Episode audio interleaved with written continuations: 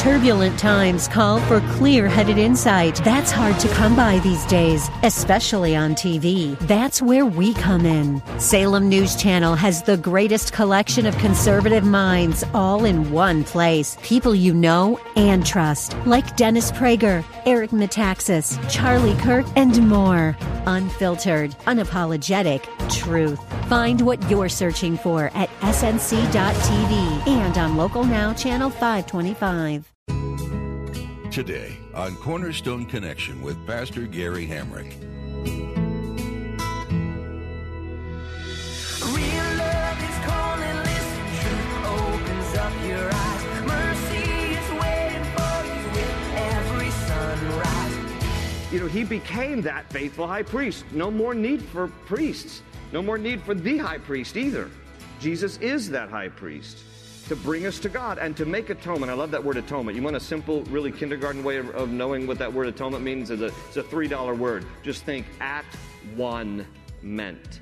Atonement by the shed blood of Christ means that God has made us at one. He's reconciled us with God. He has bridged the gap, and now there's not a distance. We are now at one. We are at peace. We are made right with God. This is Cornerstone Connection, the radio ministry of Pastor Gary Hamrick of Cornerstone Chapel in Leesburg, Virginia. Pastor Gary is teaching through Hebrews. Did you know that in Christ you no longer need a mediator between you and God? In today's message from Pastor Gary, he teaches that because of Christ's shed blood on the cross, he bridged the gap between you and the Heavenly Father. Pastor Gary teaches you that Jesus is your high priest. You don't need any other mediator. Jesus alone is enough. In Christ, you are no longer at a distance with God. You have been made right, are at peace, and are one with God through the loving work of Jesus. At the close of Pastor Gary's message today, I'll be sharing with you how you can get a copy of today's broadcast of Cornerstone Connection. Subscribe to the podcast or get in touch with us.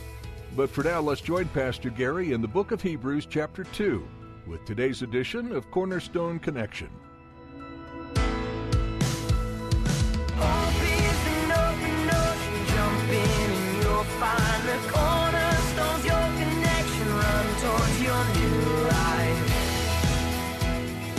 Verse 2, let us fix our eyes on Jesus, the author and perfecter of our faith, who for the joy set before him endured the cross, scorning its shame, and sat down at the right hand of the throne of God. Consider him who endured such opposition from sinful men, so that you will not grow weary and lose heart. So that phrase there in verse 2, fix our eyes, it's a Greek word, aphoreo, and it literally means to look away from one thing and towards another. So it's this idea of, here's all this compelling force that's working against us, friends. It's constantly working against us, whatever it might be in our world. And we're told here, one way to stay anchored, you got to stop looking at that stuff. I mean, to some degree, we can't. We're exposed to it constantly. But we can't be fixed on it. Okay, that's the idea. And turn away from that and turn towards the Lord. Fix your eyes on Jesus. Just constantly be keeping your gaze in the direction of the Lord. So between these two, we got to fix our thoughts, our minds. We got to fix our eyes on Jesus. Those things will help us to stay anchored. So now we can go back to chapter 2 here. So all of that to say that there's this potential for us to drift. We have to be very careful. Again, I don't believe it's a drifting. The argument here is not drifting into apostasy. It's about neglecting our faith, not rejecting our faith, as we'll see here as we keep reading. But that verse 1, strong exhortation to us. And then verse 2, he says, for if the message spoken by angels was binding, and every violation and disobedience received its just punishment, how shall we escape if we ignore such a great salvation? This salvation, which was first announced by the Lord, was confirmed to us by those who heard him. God also testified to it by signs, wonders, and various miracles and gifts of the Holy Spirit distributed according to his will. Okay, so let's back up just a little bit. So verse 2, if the message spoken by angels was binding. Wait a minute, what was he talking about there? What message is spoken? Was the gospel ever delivered by the angels? What he's speaking of here, again, he's writing primarily to Jews, to Hebrew believers. He's recalling their own Jewish history.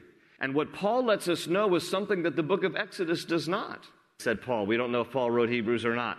But by the Holy Spirit, what we've come to understand through the writer of Hebrews is that Moses received the law from the finger of God. Exodus 31 is pretty clear that the Ten Commandments given to Moses, written by the finger of God. But it appears, and this is not the only verse, I'll give you a couple more examples, it appears that angels were involved in delivering the commandments of stone to Moses, written by the finger of God, delivered by the messengers of angels as like mediators in delivering the commandments from God to Moses. Let me give you a couple of other verses. So as Stephen was being stoned in Acts chapter 7, verse 53, he said to those who were stoning him, "You who have received the law that was put into effect through angels, but have not obeyed." So even Stephen makes mention of angels being a part of delivering the law. In Galatians 3:19, Paul says, "What then was the purpose of the law? It was added because of transgressions until the seed," capital S, Jesus, "to whom the promise referred had come. The law was put into effect through angels by a mediator." So it's kind of interesting. You look at Acts 7:53, you look at Galatians 3:19, you look at Hebrews 2:2, and it tells us that angels had some role in delivering the commandments from God to Moses. So the writer of Hebrews points that out.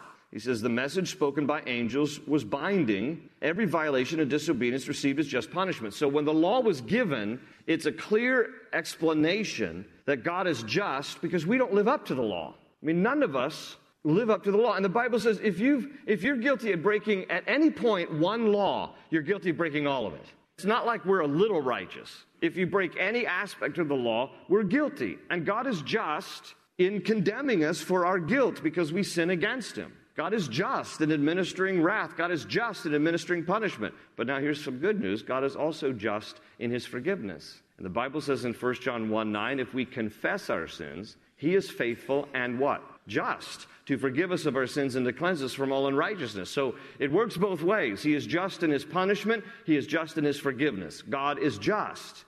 And we all deserve punishment, but based on his grace, he also dispenses to us his forgiveness. But the point that the writer's making here is, listen, how can we escape the just punishment we deserve if we reject such a great salvation that comes through Christ? And why is it a great salvation? Because it's a great salvation because we have a great Savior who paid a great price for our great sin to forgive us of our great penalty, to offer us a great reward, which is the hope of a great heaven to live eternally with him. That's why the writer says there, this is a great salvation. This is wonderful and on every level. This salvation, which was first announced by the Lord, was confirmed to us by those who heard him. So eyewitnesses heard Jesus, saw Jesus. They then began to share this as eyewitnesses. And then verse 4, he adds, God also testified to it. God confirmed by signs, wonders, and various miracles and gifts of the Holy Spirit distributed according to his will. And so the Holy Spirit gets poured out at Pentecost, and signs and wonders follow. Okay, it doesn't lead the Word of God. The Word of God is out front, but signs and wonders can help confirm, can help add to the miraculous, can contribute to just the veracity and reliability of who God is as he demonstrates himself through various signs and wonders and gifts of the Holy Spirit. Notice, distributed according to his will. Okay, 1 Corinthians chapter 12, 11. God distributes gifts of the Spirit as he wills. Not everybody has every gift, but collectively we have all the gifts. At the end of chapter 12, Paul asks a bunch of rhetorical questions. Does everybody speak in tongues? Does everybody prophesy? Does everybody have the gift of healings? They're all rhetorical because the answer is no, not everybody does everything, but together collectively we have all the gifts. So don't elevate one gift over another, friends, all right? Don't elevate one. Seek the giver. Seek the giver. Don't be somebody who's like, I'm going to seek a particular gift. Well, if it's necessary for what God might call you to, then that's one thing because you want to be equipped for what God calls you to, but ultimately it really should be about seeking the giver and trust him to distribute according to his will. Let's keep reading here. Chapter 2, verse 5. It is not to angels that he has subjected the world to come, about which we are speaking. But there is a place where someone has testified, colon, and then the writer of Hebrews is going to quote here from the book of Psalms. Now, I underlined there in verse 6, where the writer says, you know, there's a place where someone wrote this, and he can't recall that it's actually Psalm chapter 8. The reason this is underlined in my Bible, have you ever done that? You're like, somewhere in the Bible, it's like, I can't remember, it's just somewhere. And then you can quote it, but you can't really tell where it exactly... Has anybody else run into that? Okay. Good for you. It's okay. The writer of Hebrews doesn't know where it is. And says, somewhere else in the Scriptures, in the Old Testament, there's a place where someone has testified. And then he quotes here Psalm 8. What is man that you are mindful of him? The Son of Man that you care for him. You made him a little lower than the angels. You crowned him with glory and honor and put everything under his feet. All right, now, pause here for a moment. As I've mentioned to you before, prophecy of the Old Testament often has dual meaning. There is a near and there's a far interpretation and application. When you read those verses I just read, and it's out of Psalm chapter 8, there's a generic way to interpret it, and then there's a particular way to interpret it. The generic way is that the psalmist is talking about humanity in general. What is man? What is mankind in general? That you God even care about, that you're mindful of any of us. Who are any of us that God should be mindful of us or even care about us? And it talks about how we were made a little lower than the angels. We were crowned with him. We were given glory and honor and put everything under his feet. In other words, mankind originally had the responsibility and the privilege of having dominion over the earth, of taking care of God's creation. And God created us in such a way that humanity was entrusted with some responsibility. So that's what the psalm means in general. But in particular, it's a reference to Christ. It's a messianic passage that talks specifically, what is man? The particular man he's talking about now is Jesus, that you are mindful of him, the Son of Man. That's a messianic title, that you care for him. Now listen to this, you made him a little lower than the angels. Wait a minute, are angels more superior than Jesus? No, here's the idea. In his humanity, in that sense, sharing our humanity, a little lower than the angels. But supreme to them, he's going to build on the argument. Just go with me for a minute. And then Jesus is crowned with glory and honor, everything under his feet, everything's under the dominion of Jesus. And then he explains it a little bit more. In putting everything under him, God left nothing that is not subject to him. Now, this is specifically Jesus. It's not just generically mankind. He says, yet at present we do not see everything subject to him. Okay, because we still live in a fallen world and Jesus hasn't come again, and so the fullness of our salvation has not yet been realized. He says, at present we do not yet see everything subject to him, but we see Jesus. It's the first time that the name Jesus is used here in the book of Hebrews. His name will be mentioned 13 times. This is the first time. But we see Jesus, who was made a little lower than the angels, okay, again, when he took on humanity, only in that sense, now crowned with glory and honor because he suffered death, so that by the grace of God he might taste death for everyone. Now, here's where he's going to go through the rest of the chapter. Chapter 1, he's establishing the divinity of Jesus. Chapter 2, he's now establishing the humanity of Jesus. Now, please, everybody understand, Jesus was not half God and half man.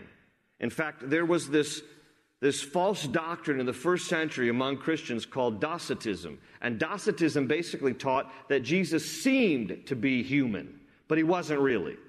And that just simply was a false doctrine. The Bible explains to us that Jesus was fully God and fully man. And it's a bit of a mystery to us, but he's not half and half. He's fully both. And so the writer of Hebrews is just establishing the identity of God and the identity of Christ as God, that he's fully divine and fully human when he walks the earth here. And so he's going to express all this, because even in this, he's greater than the angels, greater than the prophets. And so keep reading with me. In verse 10, in bringing many sons to glory, in bringing many people to faith, it was fitting that God, for whom and through whom everything exists, should make the author of their salvation perfect through suffering. Okay, now it wasn't that Jesus was imperfect and he had to be made perfect. It's just that the perfect plan of God was unfolded through the suffering of Christ, a.k.a. the cross. Jesus dies on a cross, and he's going to satisfy the wrath of God, and he's going to pay the price for us by his suffering. Okay, keep reading. Verse 11, both the one who makes men holy and those who are made holy are of the same family. Okay, so he's talking about Christ here, the one who makes men holy, and us who are made holy are of the same family. In other words, humanity is emphasizing the human family. So Jesus is not ashamed to call them brothers. Okay, so again, he's establishing the humanity of Christ, fully God, fully man. Jesus, this is John 1:14, that the Word became flesh and dwelt among us, and we beheld his glory, the glories of the only begotten of the Father, full of grace and truth. Listen, we deserve death, we deserve punishment, we deserve hell because of our sin. Sin is an affront, it's an offense to God, who is perfect and holy and righteous. None of us is righteous, no, not one. We've all fallen short of the glory and perfect standard of God. So what God did in his infinite wisdom was to supply one who could satisfy the wrath of God, because none of us could. God looked over time and eternity, and he spanned the horizon of humanity. There wasn't one of us righteous enough to say, I'll pay the price for all of my sinful brothers. So God himself, being perfect and holy and righteous and good, he comes, he takes on flesh, he says, all right, I'll become like you to die for you. So this was the plan of God, to redeem mankind, where God then purposes to take on flesh, to join divinity with humanity, to merge it by coming, by placing the seed of God in the womb of Mary, to take on her DNA as part of the humanity, the part of flesh, comes, grows up, dies on a cross, suffers for us, so that by faith in his work, in his finished work, not that we've done, but faith in his finished work, we might become saved, redeemed, forgiven, be able to go to heaven when we die. All of this accomplished to us by Jesus' sacrifice on the cross, okay? And so he spells this out here, and he's saying this is through the suffering of Christ that the sons of glory, that we might be forgiven, and he joins the human race so that he can be an effective and the only one-of-a-kind, perfect sacrifice for our sins. The righteous dies for the unrighteous to bring us to God. Right? Amen? Praise God. That is the story of the gospel. And so this is what the writer's emphasizing here. And I love the way, and I underline this in my Bible, where the way verse 11 said there, so Jesus is not ashamed to call them, meaning us, brothers. And yet how many of us are ashamed to call him our Savior? Jesus is not ashamed of us. He died for us and he loves us. That verse just convicted me, so, I don't know if it convicts you, but it's just this whole idea of, Jesus is not ashamed to call us brothers. Why should we ever be embarrassed or ashamed to call him our Lord? And he says in verse 12, and now he's going to quote from three passages. He's going to quote from Psalm 22, Isaiah 8, and Isaiah 8 again. Psalm 22:22, Isaiah 8:17, and Isaiah 8:18. And he quotes, he says, this, the Messiah through the Old Testament says these things. I will declare your name to my brothers. In the presence of the congregation, I will sing your praises. And again, I will put my trust in him. And again, he says, here am I and the children God has given me. And he says in verse 14, since the children have flesh and blood, talking about us, he too shared in their humanity, so that by his death he might destroy him who holds the power of death, that is, the devil. Now, hold on there for just a second, because some of you might read this and you look at destroy him. So the devil's been destroyed. Is he saying the devil's been annihilated? Devil ain't been annihilated. Devil ain't been annihilated. Just look down your row. You know what I'm saying to you? No, that's cruel. Look, just watch your news. You can tell, right? The devil hasn't been annihilated. What he means here is that he has rendered Satan powerless. Okay, he has destroyed Satan's right to rule over man. Because that's the right that Satan usurped in leading originally Adam and Eve astray, and then thus the whole human race. Satan has constantly been, his game has been to rule over man. He wants to rule over you. He wants to own you. But Christ dies on the cross and sheds his blood as the purchase price to redeem you, so that Satan no longer can rule you, so he doesn't have ownership of you.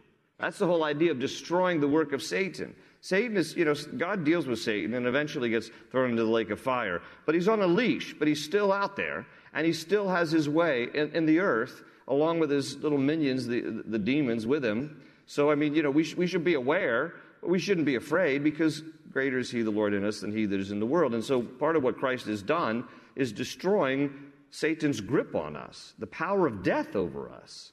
Even though we shall all die, Christ has given us the opportunity through faith in him to have eternal life, that we go to be with him after we die. That's verse 15. And to free those who all their lives were held in slavery by their fear of death.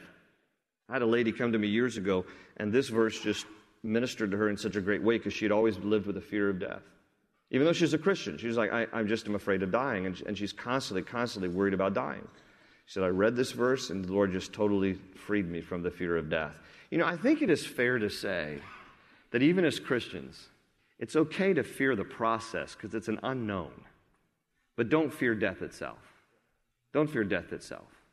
Francis Bacon once said that adults fear death like children fear the dark. Let it not be so. Not as Christians. We don't need to fear death itself. We might be a little apprehensive about the process, you know, and I have a few, you know, wishes, you know, Lord, I don't want the process to be going down in an airplane, eaten by a shark, or being beaten by a clown. Those are my three. But other than that, you know, it's usually just the process. It's okay to be a little nervous about the process, but don't fear death itself. For, let's finish the chapter, verse 16, for surely it is not angels he helps, but Abraham's descendants. That's all of us, not just the Jews. We're all Abraham's seed. For this reason, he had to be made like his brothers in every way, this is Jesus, in order that he might become a merciful and faithful high priest in service to God, and that he might make atonement for the sins of the people. Okay, remember, Jewish mindset, reading this, written primarily to Jews, the high priest was one who stood in the temple as an intermediary between God and man. And the high priest would represent man to God and represent God to man. That was the role of the high priest. Jesus comes along, and later in chapter 8, 9, and 10, the writer here is going to say, Jesus is greater than any high priest. He is the high priest. There's no reason anymore for the priestly service because no one person is able to or has any authority to or any reason to stand in the gap between you and God. Jesus is the one who, for once and all, stood in the gap, still stands in the gap as the intermediary and the advocate for us between us and God. And so he's talking about how he, you know, he became that faithful high priest. No more need for priests. No more need for the high priest either. Jesus is that high priest to bring us to God and to make atonement. I love that word atonement. You want a simple, really kindergarten way of knowing what that word atonement means? It's a $3 word. Just think at one meant. Atonement by the shed blood of Christ means that God has made us at one. He's reconciled us with God. He has bridged the gap, and now there's not a distance. We are now at one. We are at peace. We are made right with God. And verse 18, because he himself suffered when he was tempted, he is able to help those who are being tempted. Now, it's an interesting verse, and we'll compare it later to chapter 4:15 when it talks about how Jesus was in every way tempted as we are, yet was without sin. You know, listen, you know what happens typically? We relieve our temptation by giving into it. It's not a good thing, but I'm saying that's a lot of what happens. We relieve our temptation by giving into it. The reason why he says here Jesus suffered in his temptation is because he never gave into it. And so it was excruciating. So may we be encouraged by the example of Christ. Suffer. Like, don't give in to temptation, right? Our goal should be, I want to follow the example of Christ, and I want it to be excruciating, but I don't want to yield to my temptation. I want to follow the example of Christ.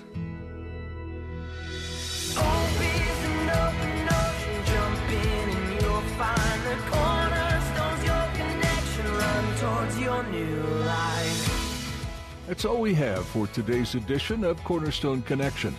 If you'd like to listen to this edition in Hebrews again, or if you'd like to explore other messages from Pastor Gary's Bible teachings, just visit our website, cornerstoneconnection.cc.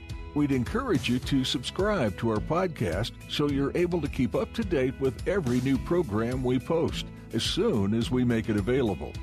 You can even download our mobile app to stay connected to the truth of God's Word everywhere you go, in every circumstance you find yourself in. All this is found at our website. Again, that address is cornerstoneconnection.cc. Is there anything happening in your life right now that we could be praying for? We'd love to know how God is leading you and changing your heart. Or is there anything God's doing that deserves some rejoicing? please let us know. We love that we can interact with our listeners, and we feel honored to be able to pray for your requests.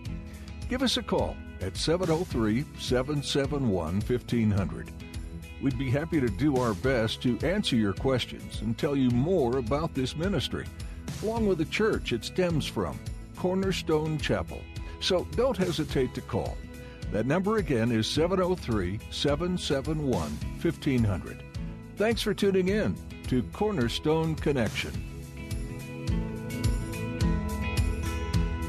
They say you're a wandering soul, that you've got no place to go, but still you know.